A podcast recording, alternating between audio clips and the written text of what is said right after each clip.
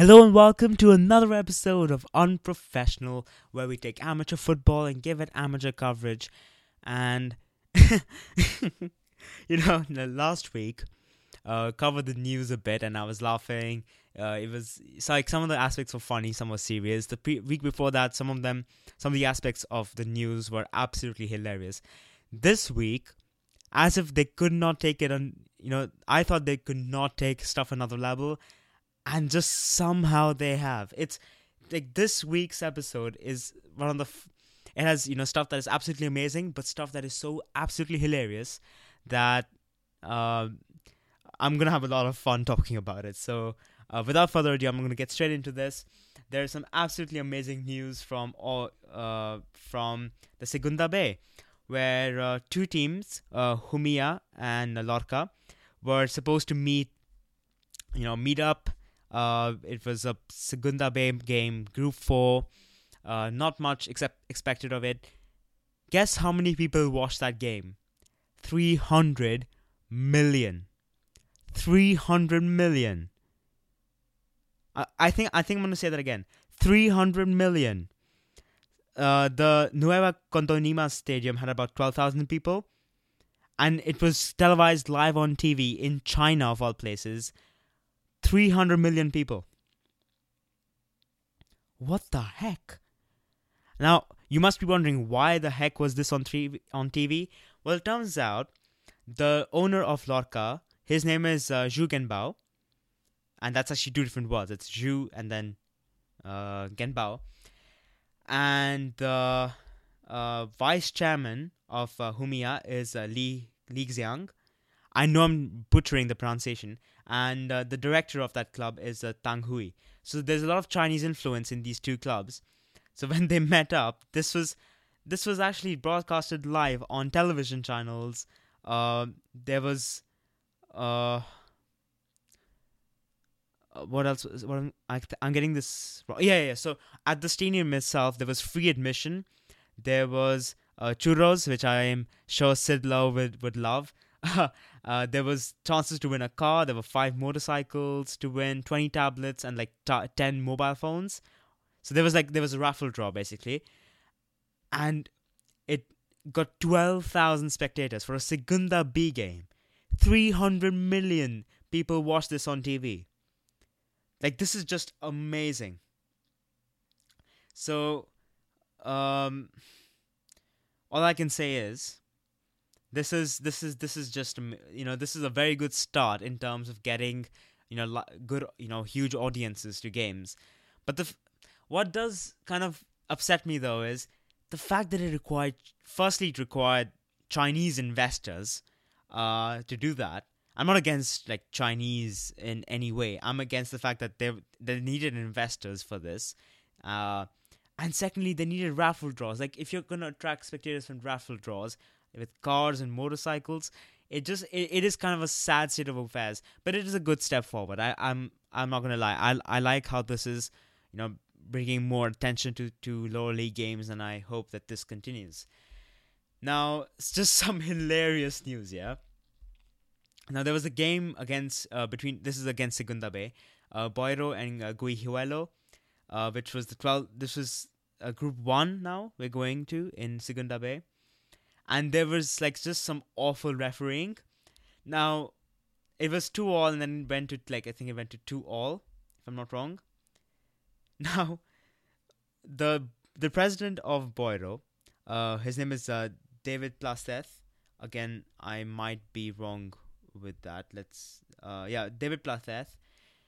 He went on Galician Public Radio. Now, this is live Galician uh, radio, and this is what he said what happened today was a robbery, and two points were stolen away from us. Last week, two points were stolen away from us, and they, if they want Boy to withdraw from the competition, then that will happen. If you do not want us to have to leave, I will not consent to stealing points from us. And uh, yeah, that's basically it. So he's basically said that he's basically said that if this kind of refereeing, continue, refereeing continues, he will withdraw Boiro from the league.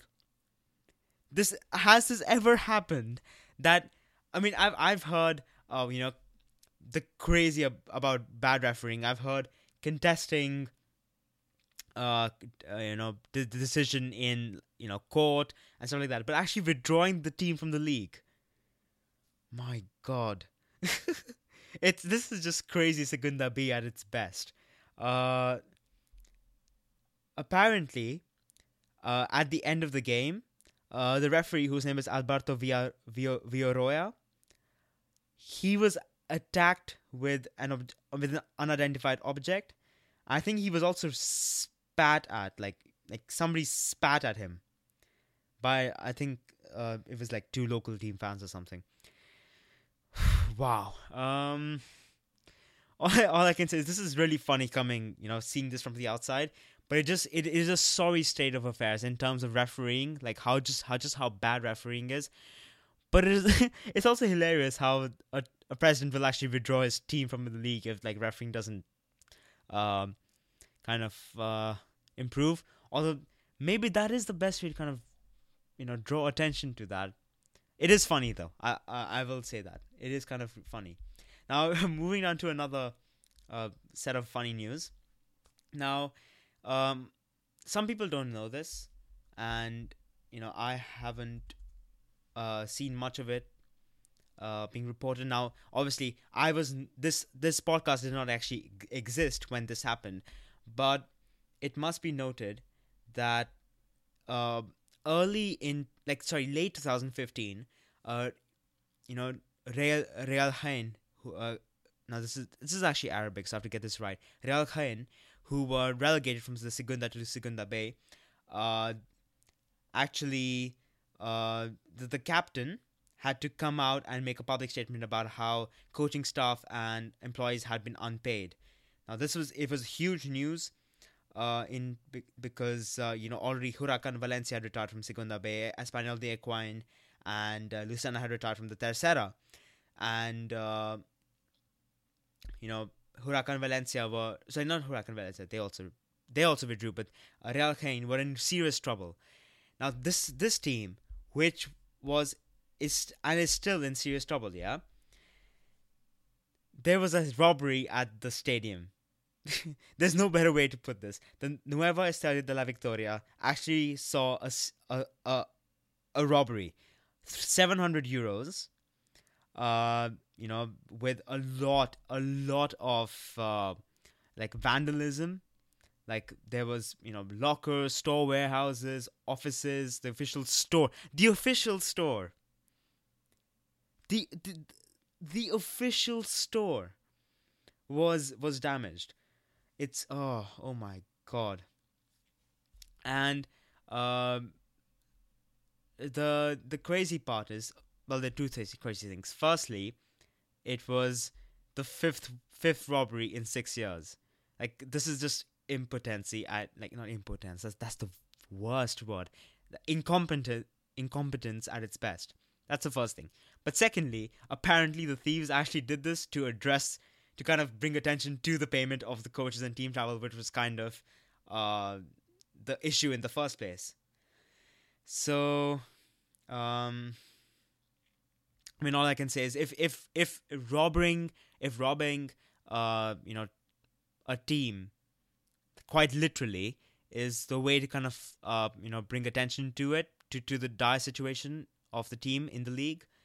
Uh, it really firstly it says a lot it says a lot about the league, says a lot about the team's management, and it also says a lot about uh, what it takes to actually gain attention. So it like it took a robbery to kind of make uh, you know all the major sporting uh, outlets like the newspapers and for me to kind of talk about it. So um, it it is a sad state of affairs. It really is in in that regard. But it is kind of funny, like fifth robbery in six years. I think in 2010, uh, Real Jaén had a, like a 70,000 euro robbery, uh, which came when there was a, a cup match against Espanyol. Was it was it the Copa del Rey match? Yeah, it was actually. So, you know, they have this is the. F- I, I can't believe I'm actually saying this fifth one in six years. It's it's amazing. Uh, also, some exciting news from Segunda B. Um, Albacete are the are the best defensive team in La Liga, La Liga one, two, three. Fuck you, Tebas. Uh, and the Segunda B. Um, actually, you know what? I'm gonna call it Segunda. So La Liga, Segunda, and Segunda B. Uh, take that. Um, with the best defense. So they have only conceded. Uh, how many have they conceded? Uh, six games, six goals, six goals in thirteen games, which is, um, which is I think yeah, which is basically the best. So the only other teams that have conceded uh, six goals, actually there are no teams that have conceded six goals. So uh, teams have conceded seven goals are Villarreal, Oviedo, Cultural Leonesa, uh, Racing de Santander, Badalona, Atletico Levante, which is Levante B, and uh, Jumilla, which we talked about earlier. So Albacete have the best defense in the f- top three leagues. They don't have the best defense in the top four leagues. Um, now that record goes to uh, Casareño and to Olympic Xavier, who have conceded three goals, and uh, uh, Alaves and Oviedo, the B teams of Alaves and Oviedo, have conceded four, and uh, Novel, no, Novelda, Pera, Peralada, Jonquera have conceded five. Villarreal B have conceded six, uh, which is tied with Albacete. So, um, yeah, congratulations, Albacete.